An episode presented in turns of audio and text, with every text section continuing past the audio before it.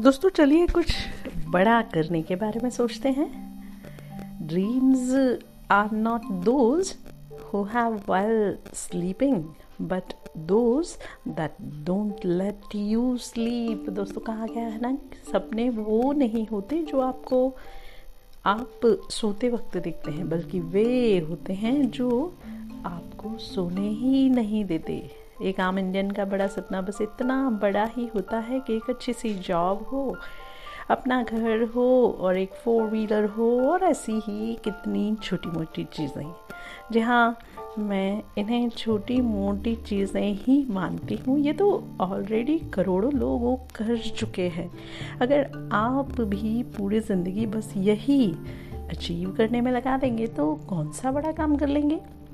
अगर भौतिक सुख सुविधाएँ जुटाने की बात है तो एक छोटे से घर की जगह, एक बड़े से बंगले के बारे में सोचिए, या एक बड़ा सा अपार्टमेंट बनाने के ख्वाब देखिए। एक छोटी सी गाड़ी में घूमने की जगह, लग्जरी कार की फ्लीट खड़ी करने में सोचिए, उसके बारे में सोचिए।